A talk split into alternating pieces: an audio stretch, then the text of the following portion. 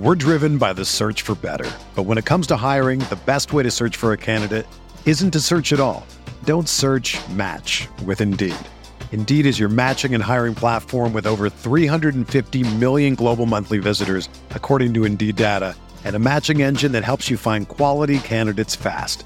Ditch the busy work. Use Indeed for scheduling, screening, and messaging so you can connect with candidates faster. Leveraging over 140 million qualifications and preferences every day, Indeed's matching engine is constantly learning from your preferences, so the more you use Indeed, the better it gets. Join more than 3.5 million businesses worldwide that use Indeed to hire great talent fast. And listeners of this show will get a $75 sponsored job credit to get your jobs more visibility at Indeed.com slash BlueWire. Just go to Indeed.com slash BlueWire right now and support our show by saying that you heard about Indeed on this podcast. That's Indeed.com slash BlueWire. Terms and conditions apply. Need to hire? You need Indeed. What's up, y'all? It's Drewski, and I've teamed up with Mountain Dew to produce a hilarious new basketball podcast called The Dew Zone with Drewski. Learn the backstories of your favorite ballers and celebrities like Jamal Murray. Did you have like a favorite team? Was it the Raptors at the time or no? Was the Raptors even started around that time? Come on, bro. I ain't that old, fam. you talking like I'm 50. Taylor Rooks, A'ja Wilson, and many more. You won't want to miss this. Listen to The Dew Zone with Drewski on Apple Podcasts, Spotify, and wherever you listen to podcasts. This is Greg Olsen, inviting you to check out my new Blue Wire podcast, TE1, where I interview tight ends throughout the history of the NFL who have helped revolutionize the position. TE1 is presented by the Chevy Silverado. The Silverado is all about grit, it's strong and dependable, exactly like playing tight end. Just like the incredible players we sit down with on the podcast, the Chevy Silverado is in a league of its own. Strong, advanced, and dependable. Download TE1 today, wherever you listen to podcasts.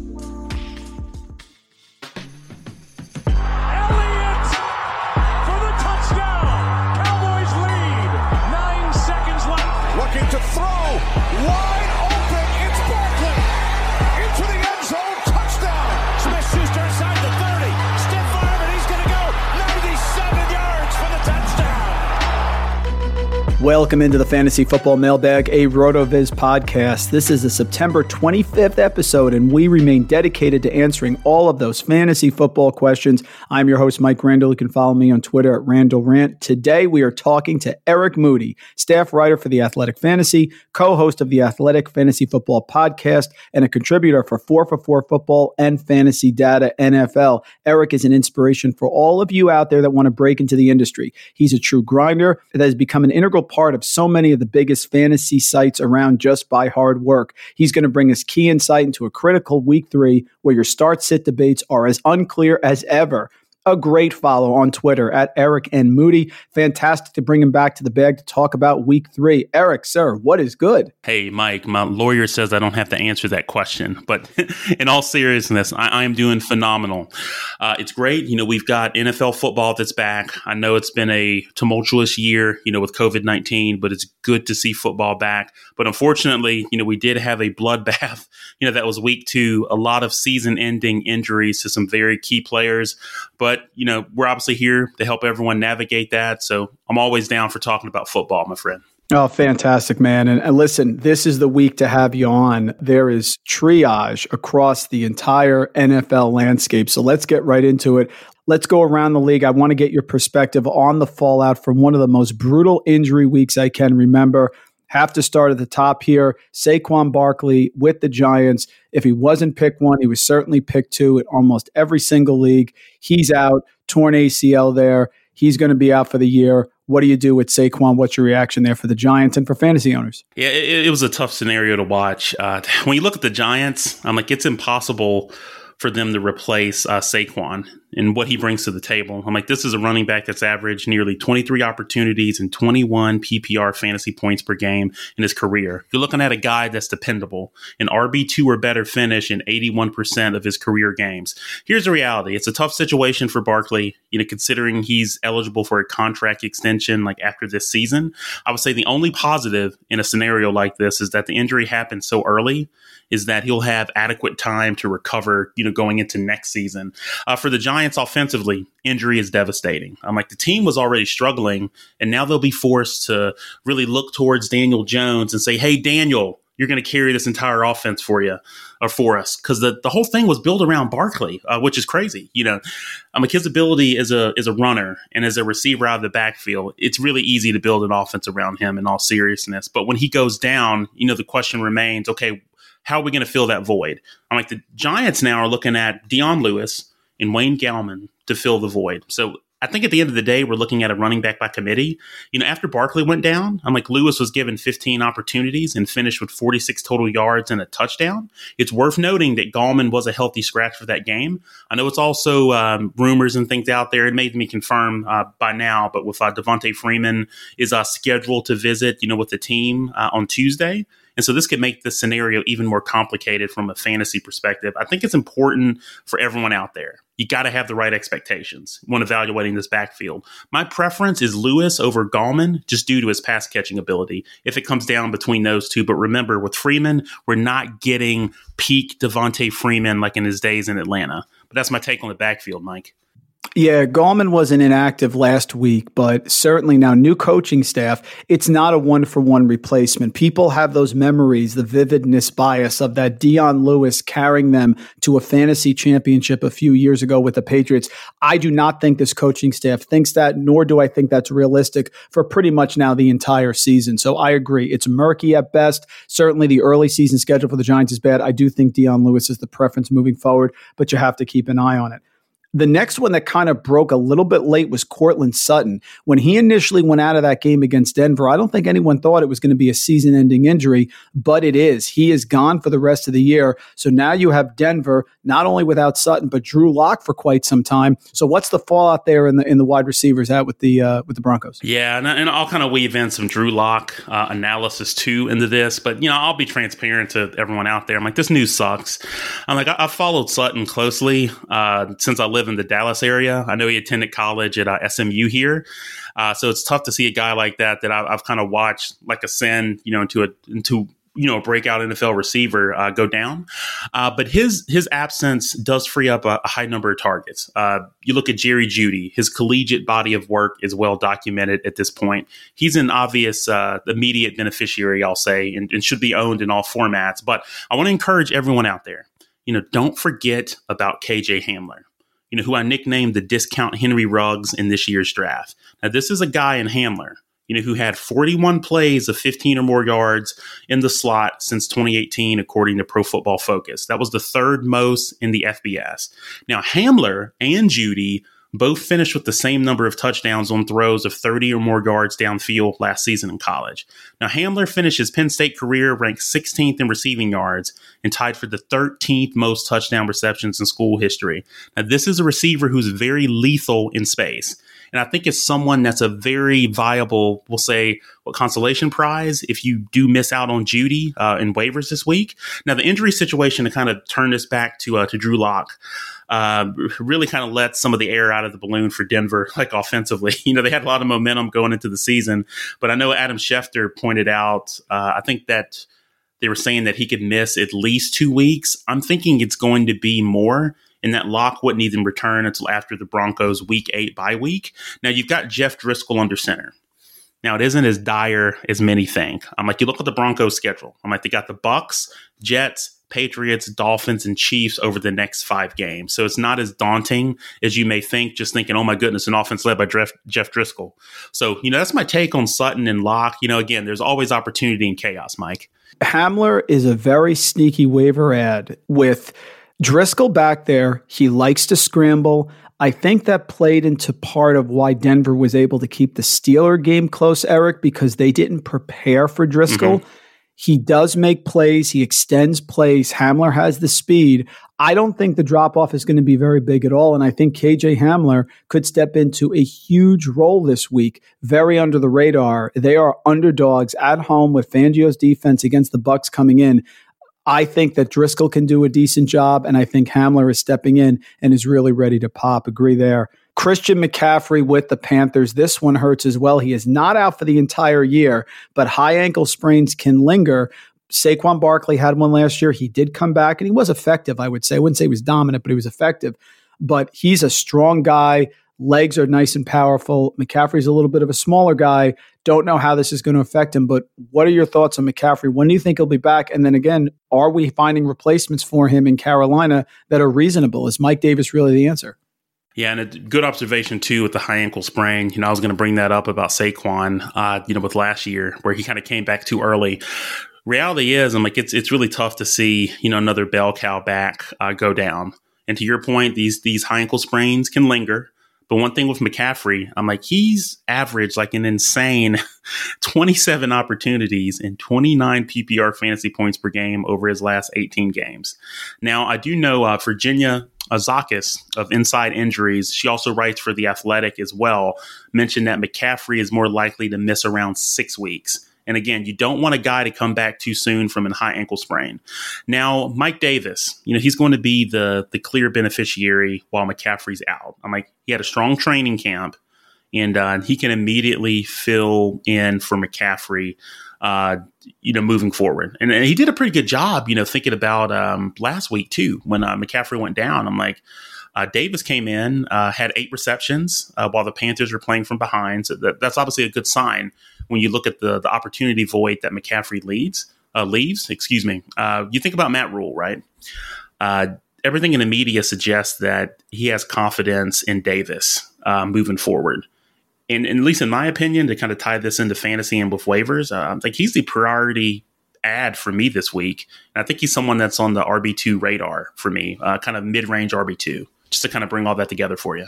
Yeah, and if you look at their schedule, Eric, so they're at the Chargers next week. They host Arizona, they're at Atlanta, host Chicago, at New Orleans, home Atlanta again. Then they go to week nine. Their bye week is not until week 13. Mm-hmm. So it is possible that he could be out until maybe at home, Tampa Bay, week 10. Mm-hmm. This is going to be quite some time. I was encouraged by Davis's usage. I think Curtis Samuel will mix in a little bit, a little stuff out of the backfield there. But if you're looking for a, a, a, guy who can catch it and get the goal line carries, it's probably Davis. It's a step down, but given the triage, man, we've gone through it, it's really not that bad. Yeah. Uh, next one, Jimmy G. Not sure if he's going to be back yet, but of course, we've seen Nick Mullens before. He can do a decent job. What do you think here about Jimmy G with San Francisco? Yeah, just given the way that the 49ers offense is built, I'm like, don't rush Jimmy G back, especially when you're dealing with these high ankle sprains, especially for a quarterback. Uh, you know, his absence in a way does downgrade, you know, the offense. You look at Nick Mullens, I'm like, he completed, what, eight of 11 passes for 71 yards and an interception against the Jets last week. Uh, just kind of going back even further, I'm like, this is a guy that threw 13 touchdowns, 10 interceptions in his action last season. And I don't think he's really worth a waiver claim, you know, outside of like a really, really deep, like two QB or super flex type of format. I'm like, if you really need a quarterback, you're like, oh my God, Jimmy G went down. What am I going to do? What am I going to do? I'd rather see someone go for like someone like Gardner Minshew, who's I'm surprised to see his ownership percentages like at ESPN and Yahoo like so low. Totally agree. Yeah, yep. it just blows my mind. Or even a guy like uh, like Justin Herbert, you know, assuming you know Tyrod's out. But I, I, really think when you look at this offense, like the only 49ers receiver, you know, that you can trust is, is really George Kittle, you know, at the tight end position. You know, but I do see them continuing to lean heavily on the running game with Mullens under center. So that's my take. Great stuff across the board. Let's step away for one second. We're going to hear this word from RotoViz. Hello, folks. Colm Kelly here from RotoViz Overtime, a podcast I host along with Sean Siegele. And in just a little moment, we'll jump straight into the podcast. Before we do so, I want to let you know, as a loyal podcast listener, you can save yourself 10% of a RotoViz NFL pass right now on the rotoviz.com website. gives you access to all of our content and tools. All you have to do is add the code 2020RV Radio at checkout or by going to rotoviz.com forward slash podcast for more information. And of course, while you're listening to the podcast on the network, helps us out a lot if you can rate and review on your favorite podcast app. I really do appreciate that. As I mentioned at the start, RotoViz Overtime with Sean Siegele twice a week. If you haven't already checked it out, be sure to do so after this show. But let's get straight into it. Enjoy the podcast.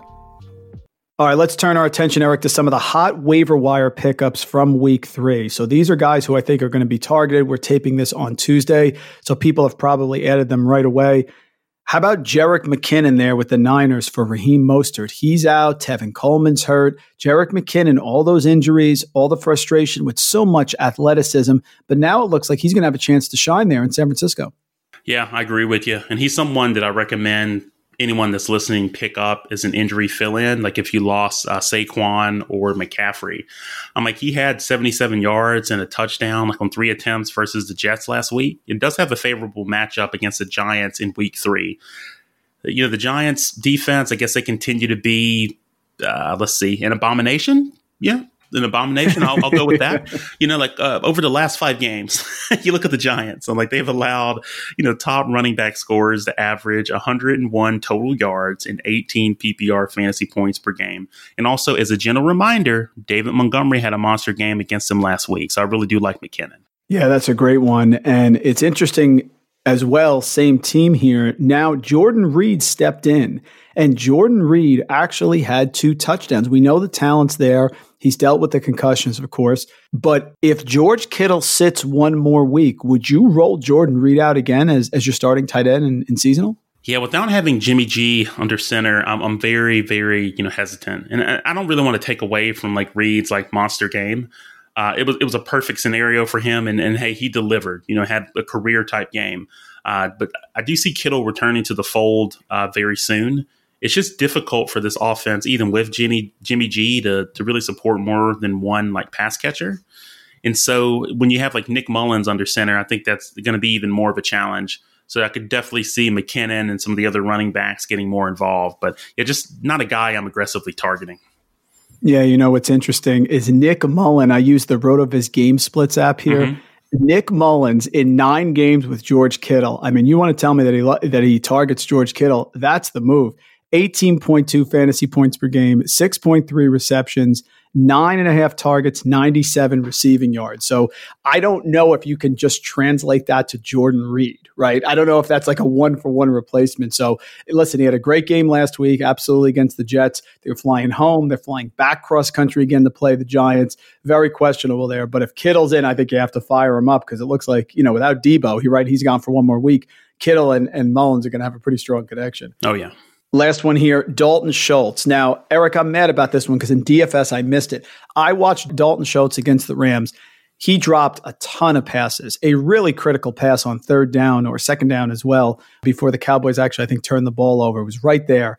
So I was not high on him coming into this week with DFS, but boy, was I wrong. He exploded. Blake Jarwin is out. Dalton Schultz, can you trust him moving forward? Whew, it is a really tough one. I uh, my, my initial thought is no, and, and, I'll kind of tell you why. I'm like the guy did step up, like you mentioned. Schultz stepped up in a big way. You know, nine receptions, 88 yards, and a touchdown. You know, against the Falcons. Uh, I just don't see the Cowboys finding themselves in shootouts like every week. But here's here's what I can't escape escape from when it comes to Schultz is that I just see it being a challenge for him to find consistent target volume on a weekly basis. You know, this is a guy that's competing with Amari Cooper for targets, Michael Gallup, and CeeDee Lamb. That's where I really struggle. So, you know, again, not a guy that I aggressively am targeting like on waivers or recommending others to do so as well. I got a question here from Thomas and Kate May. Mailbag is my go to pod every week. Thank you, Thomas. I'm curious which 0 2 team Eric thinks is most likely to break through this week. So there's 11 teams out there, Eric, who are winless. Give me two that you think, you know, get off the schneid there and get their first win uh, in week three. Yeah, well, one team that comes to mind uh, is is uh, is the Eagles. You know, Philadelphia Eagles. You know, I'm just thinking about the the way that these first two games, you know, have gone. Uh, they've got a, a, really good matchup uh, against the Bengals. You know, going against a rookie quarterback Joe Burrow. Uh, you know, their defense, and so this is like a really prideful football team and you know, things in the NFC East are up for grabs. I just really find it hard to believe that they're going to allow themselves to go 0 and 3. So I do think everyone will be siloed in and they'll get the W against the Bengals. Uh, the other team is Atlanta, which I'm just really kind of scratching my head just considering like the the offense that they have generated, I guess, over these these last two weeks. It, it's just, it's insane. You know, their defense is really, really letting them down. So I do believe their defense will end up stepping up and they'll get the win and they'll um, go from being zero and two to zero and three. Yeah, the thing that bothers me about Atlanta, Eric, is their offensive line. They're healthy this year. They invested a lot of money in the offensive line, and they're not running the ball. If you can't run the ball against Dallas, when you put up big points and have huge positive game script in the second half with Todd Gurley, when are you running the ball? So I like Atlanta. They're explosive. I, I do think Trubisky could self implode a little bit here on the road. So I do like them this week. It's just, I don't get it. Why aren't they running the ball? Yeah, no, I had that similar observation too, Mike, and I, you know, do do see them leaning more, or at least trying to lean more, like on Gurley. You know, money talks. I'm like they they brought him in. You know, they're paying him money, so I think they want to get the most return on their investment that they can. So Gurley is someone I, I do like as well, like from a, D, a DFS lens and maybe a sneaky play for this week. So yeah, I think we'll see more Gurley this week uh, in the Falcons offense. The mailbag has become a cereal slash breakfast podcast. So what do you go to for breakfast in the morning? And if you still indulge in cereal, what's your go to? Oh, you know, I love questions like this. So, hey, I'm a cinnamon toast crunch, you know, kind of guy. That's the one, Eric. It's dominating. Cinnamon toast crunch. uh, buy stock in that, folks. It's dominating here across the last couple months. It's so, so, so good. I'm like, it's you know, you get nice cold milk, cinnamon toast crunch in there. But but I tell you, you want to know the ultimate breakfast, and and, and I'm I'm one of those guys that I, I do enjoy uh, cooking.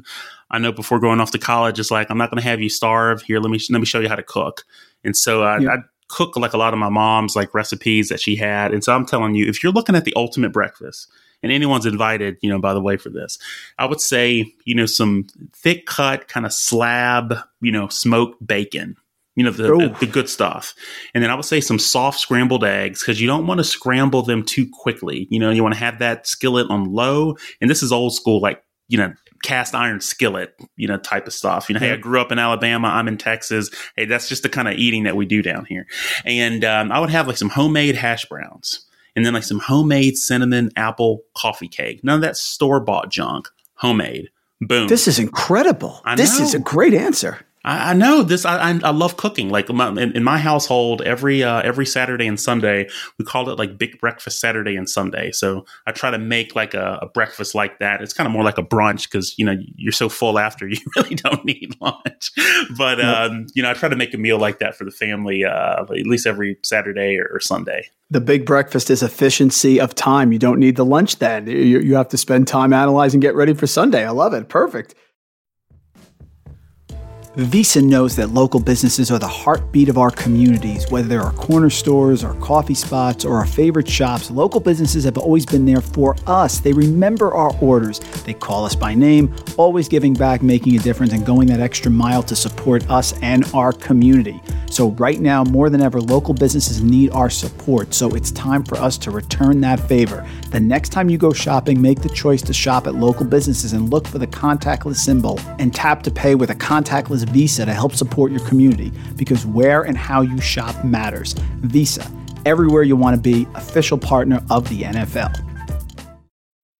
Even though sports had a break, your business didn't. You have to keep moving, and that makes hiring more important than ever. Indeed is here to help. Indeed.com is the number one job site in the world because Indeed gets you the best people fast. Unlike other sites, Indeed gives you full control and payment flexibility over your hiring. You only pay for what you need. You can pause your account anytime, and there are no long term contracts. Plus, Indeed provides powerful tools to make your search that much easier, like sponsored jobs, which are shown to be three and a half times more likely to result in a hire. With 73% of online job seekers visiting Indeed each month, Indeed is going to get you the important hire you need, just like they have for over 3 million businesses. Right now, Indeed is offering our listeners a free $75 credit to boost your job post, which means more quality candidates will see it fast. Try Indeed out with a free $75 credit at Indeed.com slash podcast. This is their best offer available anywhere. Go right now to Indeed.com slash podcast. Terms and conditions apply. Offer valid through September 30th. Buy or sell now, Eric. I'm going to give you some players here. Are you buying or selling based on the positive or negative performances? Nyheim Hines exploded week one, two touchdowns. Week two, ghost town. Now Parris Campbell out. So Nyheim Hines, coach came out this week, said we have to get him the ball. Where are you seeing him with Jonathan Taylor? Yeah, just with the, the, the hype surrounding Taylor, I'm like, as soon as Hines has like a really productive game, he's someone you know that I'm selling. At least uh, as an outsider looking in, it's kind of more of a scenario where you know he's going to be more game plan specific. You know, Taylor out touched Hines 28 to one. You know, as he sees like really complete control of this backfield, and so that, that's that's my approach with Hines. Kenyon Drake, uh, he tweeted this week, folks, if you don't like it, get rid of me, give me to somebody else. They're going to enjoy it. Two tough matchups for the Cardinals early on 49ers, and of course, that Washington front seven is lethal. Kenyon Drake, you think he's going to bounce back here? I remember saying the beginning of the year with, with uh, on the mailbag, you know, he's never had more than like 830 rushing yards, off to a slow start, but you still have confidence in him? I do. Yeah, I do like Drake quite a bit. You know, I'm I'm, I'm buying. Uh, you know, if someone's willing to trade him, I'm like he's averaged 20 opportunities per game uh, this season so far. I'm like the Cardinals offense do face the Lions defense this week. You know, they just allowed like Aaron Jones to score. Was it like 45 PPR points? Uh, against them, you know, last week. And so he's yep. still the bell cow. He's still the workhorse, whatever you want to call it. He's still going to be actively involved. And so I think we'll see that come to fruition with a big, uh, big fantasy point you know drop uh, you know in week three.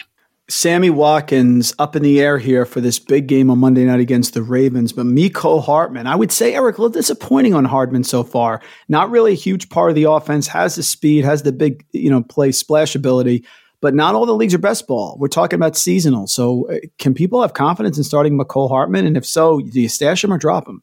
Yeah, hey, if you've got the space, you know, you want an inexpensive piece of the Chiefs offense, but he's a guy, you know, that I'm fading. You know, you got to think about the presence of Tyreek Hill and Travis Kelce, but also too, uh, Andy Reid likes to kind of filter targets to his running backs as well. But you look at Tyreek Hill, I mean, he's averaged 7.5 targets over his last 14 games.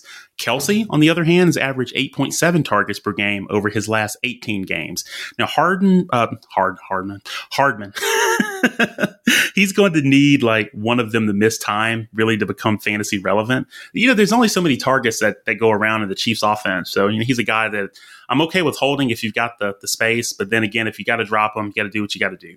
The post type sleeper team for me was the Browns, particularly Baker Mayfield. Had the record there for touchdown passes as a rookie. Last year, disaster.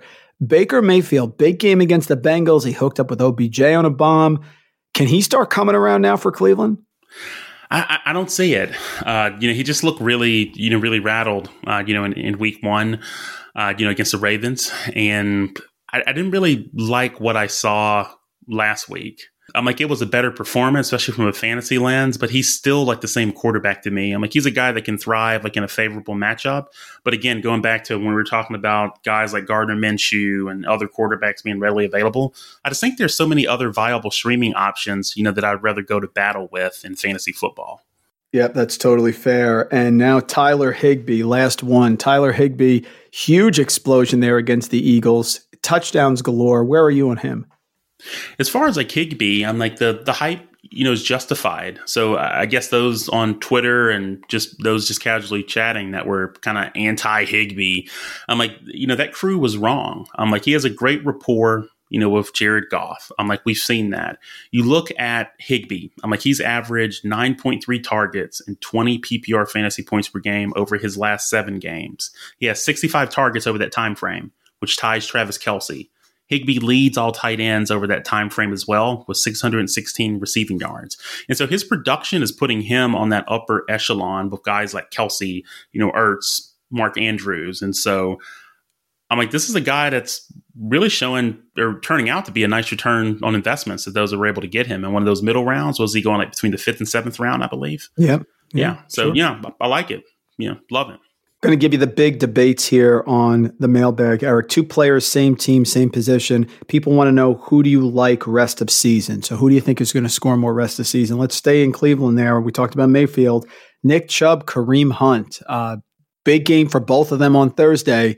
But Chubb seems to be phased out of the passing game, and then Hunt can go MIA when Chubb's uh, doing well. So, which one do you like here rest of season? Yeah, I do prefer uh, Hunt. You know, his receiving ability, you know, to your point, is something that is going to differentiate him from Chubb. And also, the Browns did sign him to an extension. You know, money talks. So Hunt will continue to see opportunities and be a key contributor to this backfield. You know, in my opinion.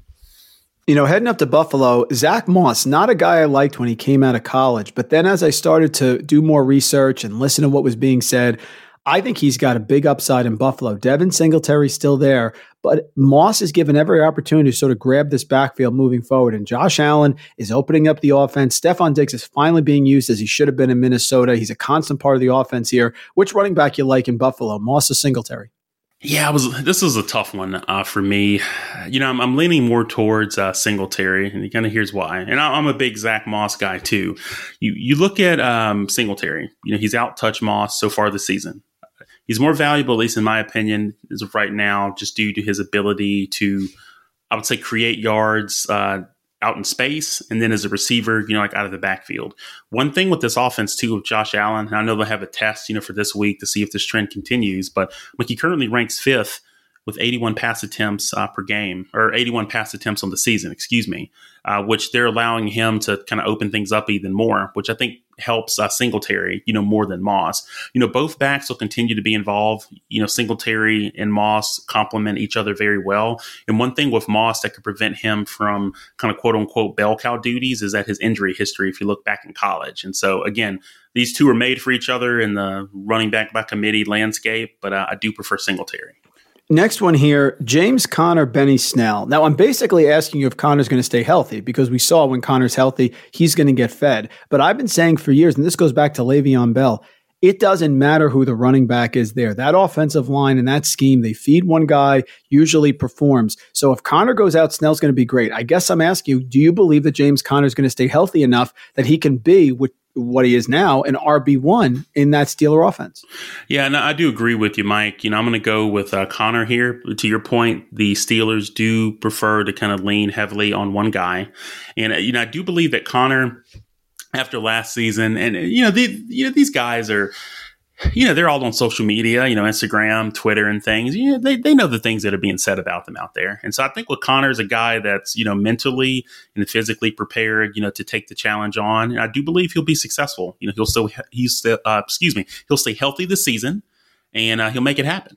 Next one, I'm going to give Julio Jones blasphemy here, Eric. Julio Jones or Calvin Ridley. Has that time arrived? Oh man.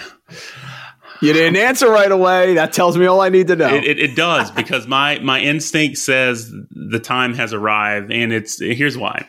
It's it's not necessarily because you know Julio is like washed. I'm like you know, given someone that's his age, I'm like there's still a history of fantasy success, especially for wide receivers like Julio that broke out early to be productive like into their 30s.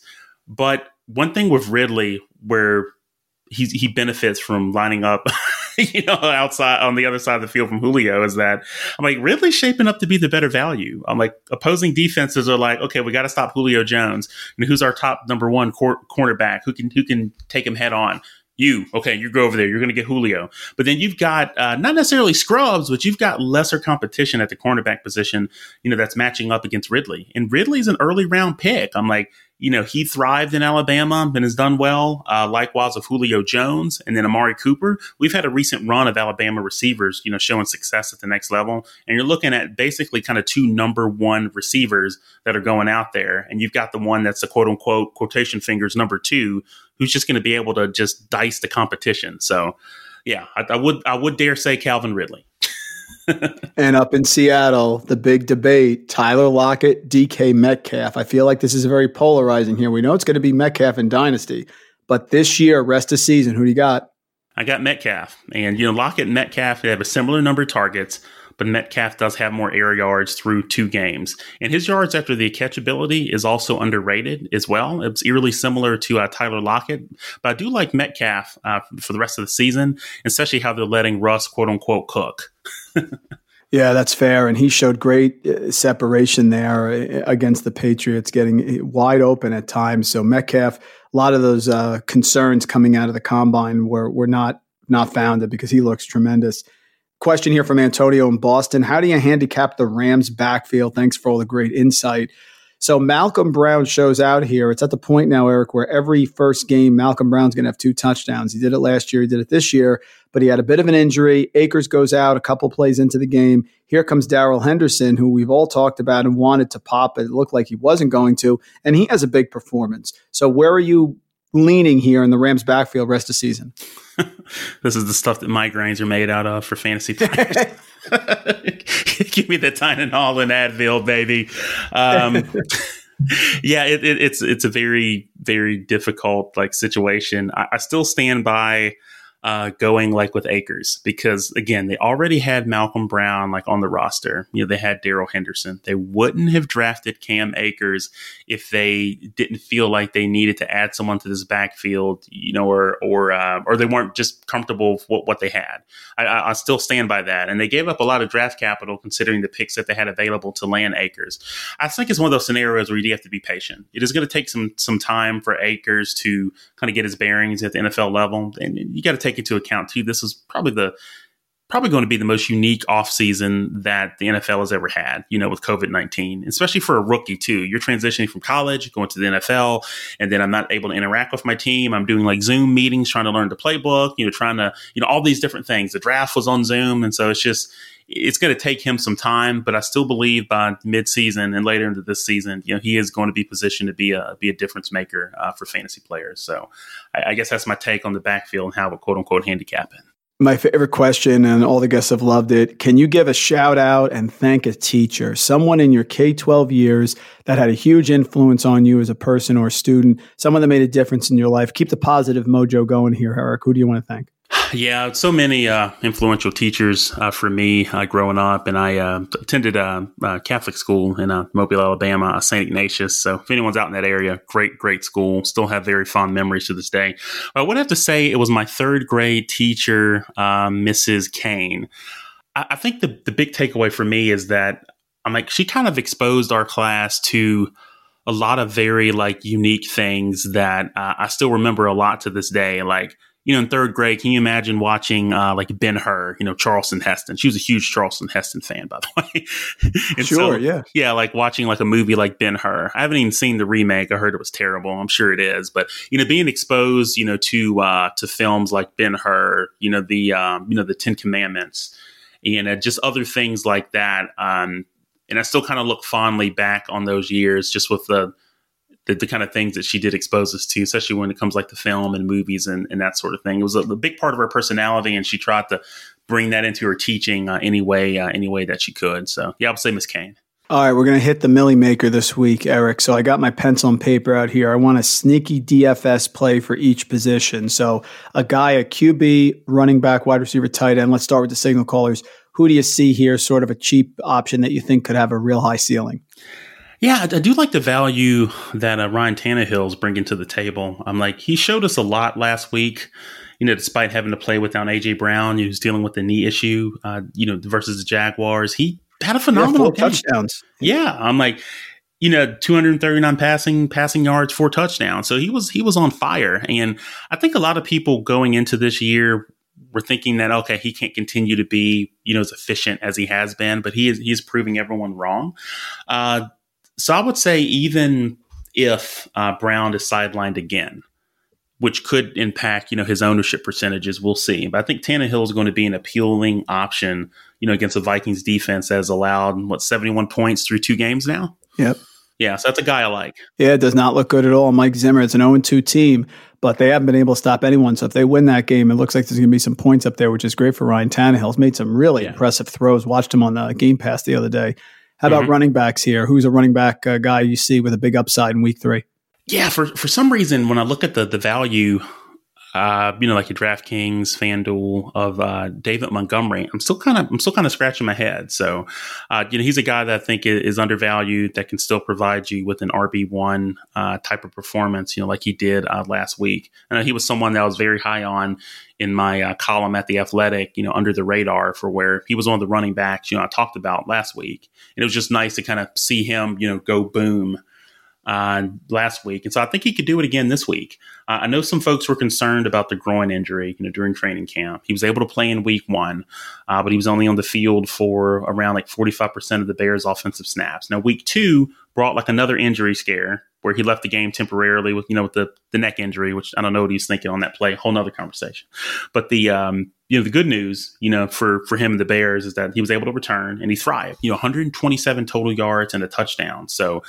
I think as long as he stays healthy, which you know we're trending that direction, uh, and again he's facing a Falcons team that I'll be very transparent on this. This this group may be the worst defense in the league, and so this is a this is another scenario where where I do see Montgomery able to thrive. That's very fair. What about receiver, wide receiver, starting three there in DraftKings, of course. Who's a guy you're targeting this week? Can I cheat and give you two real quick? Of course. More is better. I got a pencil here, of course. All right. So I really do like uh, Jerry Jeudy, you know, with the opportunity that uh, that he has ahead of him, you know, just being able to get those additional targets and uh, really make things happen. He's a nice value in my opinion, but also too with the unfortunate injury news to uh, Saquon Barkley. You know, don't forget about uh, Darius Slayton too. You know, this is a receiver that has 15 targets over the first two games, and this is someone that they may lean on even more as uh, the Giants and Daniel Jones look to kind of carry on. You know, without Saquon Barkley. So those are two guys I really like that are really good values in my opinion. You know, that's a great one. I use the RotoViz screener and I put it together to try to see. I was curious how many wide receivers had a higher touchdown rate than Darius Slayton over the first couple of years of his career. And if you look at it, there were not many. So I, I looked mm-hmm. at the RotoViz screener so the only players with an equal or higher touchdown rate to Slayton in their first two seasons as an NFL wide receiver since 2000 are Odell Beckham, Marques Colston, and Martavis Bryant. So Slayton is a great call. And if Sterling Shepard is out there, you know, with a, with no Saquon Barkley, like you said, the passes are going to go up. I think that's a real good call, especially coming off a bad week. You may have low ownership. And finish it off here for tight end. Who do you like? Yeah, for me, one guy that's really dirt cheap is uh, Drew Sample. Uh, I know Joe Burrow has shown that he does like to target his tight ends uh, early and often. And I know uh, we have, you know, who's out for the season, CJ uh, Uzomah. But you think about Sample. I mean, he racked up, was it like seven receptions for 45 yards? Now, you look at the Eagles, I know they've only allowed like nine receptions to tight ends this year, you know, but four of them have gone for touchdowns, which is the highest mark in the NFL. So I do like I do like Sample is a, a really low cost value uh, who could obviously outperform, you know, his costs in DFS. And typically tight end, unless you're going all in with guys like Kelce and you know some of those uh, more expensive options, I'm like it's it's generally a good place to kind of spin down anyway. So I do like Drew Sample a lot this week. Yeah, he got peppered with targets on that Thursday night game in the fourth quarter. Anybody who played daily DFS was probably thrilled if somehow they had him in as a very cheap option, but certainly mm-hmm. he's going to get open. And like you said, uh, Eagles are allowing touchdowns here at alarming rate to tight ends time for redraft lightning round. Give me the better PPR play for week three here. Let's start. Odell Beckham broke through. Is he going to keep it going at home against Washington or Adam Thielen looking at a bounce back there at home against Tennessee? Going with Odell Beckham here. Every week, Eric, I ask it. It's never going to go away. Cooper Kupp or Robert Woods, both against, uh, both up there against the Bills. Yeah, I'm gonna go with Robert Woods here tight end more likely to keep the breakout going. I just tweeted it out this morning. Our overall tight end one is Jonnu Smith. Jonnu, of course, at the Vikings there, or Logan Thomas, who's had a fantastic target share as basically the, the second option behind Terry McLaurin. They are at Cleveland. Cleveland's second most points allowed to tight ends last year and now in 2020. Yeah, I'm going to go with Jonnu Smith here. And battle of the big week three matchup, Marquise Brown on that Monday night football game at home against the Chiefs, or Tyreek Hill, of course, one of the top fantasy wide receivers, but he's going against the best secondary in football. Yeah, I'm going with Tyreek Hill here. I, I, do believe the Chiefs will, will have something to prove after they kind of started off a little bit slow against the Chargers. So I'm going with Tyreek Hill. Two of the movies I love, Memento and Seven. I love those sort of surprising ending twist movies. Is there one you have, man, a go to movie that you just love the ending? Yeah, it, it's one film, and I'll kind of go with the Christopher Nolan film. You know, for me, it's the uh, the Prestige. You know, you think about yes, um, good one. Yeah. I just, I just, lo- I just love that movie. I saw it in the theater. I was like, "Damn, that's a good movie." But you know, the you know, you think about the plot. Now you've got rival, you know, um, illusionists, you know, magicians, uh, Robert Angier and uh, Alfred Bort trying to think of their names. so Impressive pull there. You know, yeah, that's good. So they, uh, you know, they attempt to, you know, hey, I'm going to outdo this guy. Uh, you know, I'm going to outdo him. It keeps going back and forth, and it just escalates. And so they really want to be like or have, I guess, like the perfect illusion in, uh, I believe it was 19th century London. And so when you get to the end of the film and, and you get to the twist, spoiler alert, it's Yeah, for where yeah. where you find out that like Borden is actually like two people, you know, twins to be exact, which kind of makes you think back through the entire film. Okay, that's how they pulled off so many of their tricks. Meanwhile, I'm like, you've got Angier who is really, I guess, what's the right word? Like his moral compass has just gone like off the rails. Yep. And so He's he ended up, like- consumed- consumed with it. Yep.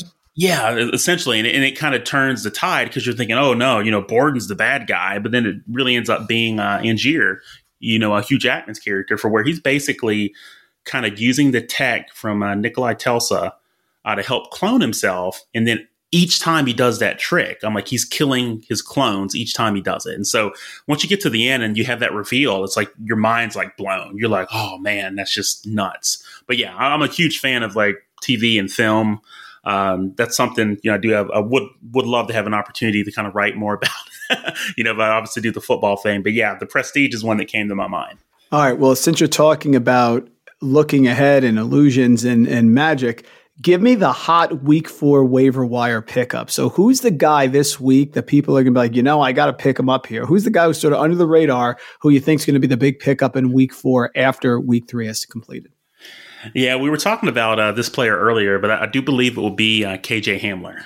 Yeah, I think this is a guy that we're going to be talking more about uh, on Sunday, going into Monday for the the next bout of uh, waiver wire. And last question here, man. This has been great stuff.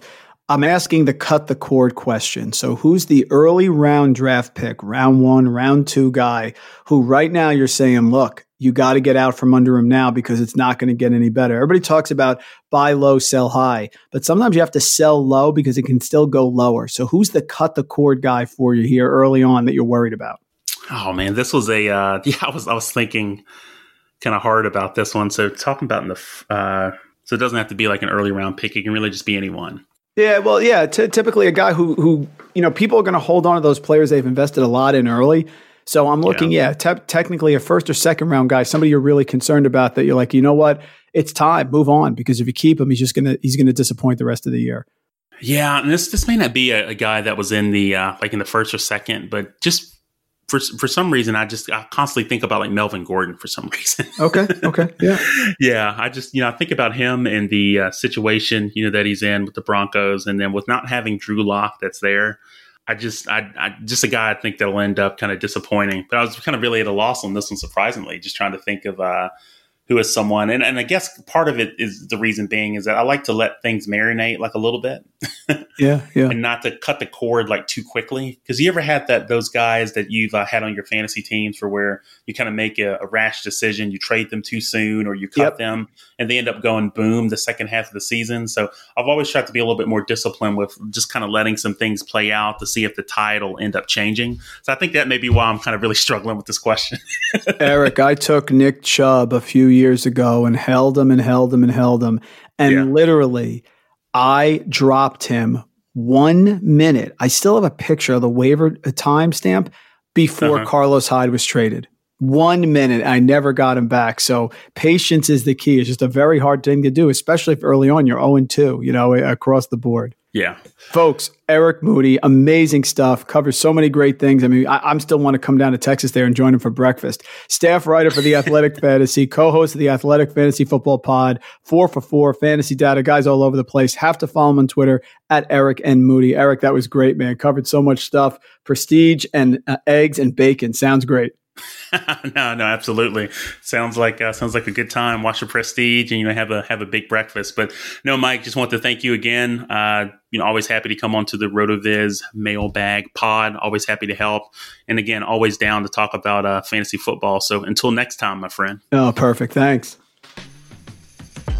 Thank you for listening to RotoViz Radio. Please rate and review the podcast on iTunes under the Fantasy Football Mailbag, a RotoViz Radio feed. Contact us via email, rotovizradio at gmail.com. We'd love to hear what you think, so follow us on Twitter at rotovizradio and at Randall Rant. Make sure you tell a friend, and don't forget to sign up for a 10% discount on our podcast homepage, rotoviz.com forward slash podcast. It's a no brainer, folks. Thanks for tuning in.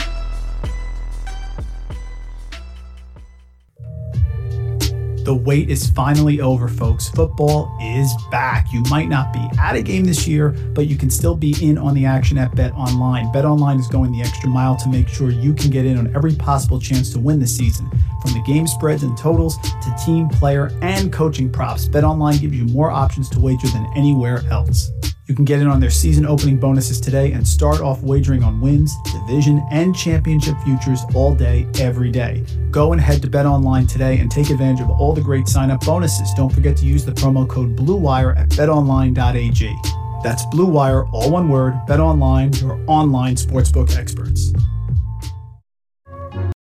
When you need mealtime inspiration, it's worth shopping Kroger, where you'll find over 30,000 mouthwatering choices that excite your inner foodie. And no matter what tasty choice you make, you'll enjoy our everyday low prices, plus extra ways to save, like digital coupons worth over $600 each week. You can also save up to $1 off per gallon at the pump with fuel points. More savings and more inspiring flavors make shopping Kroger worth it every time. Kroger, fresh for everyone. Fuel restrictions apply.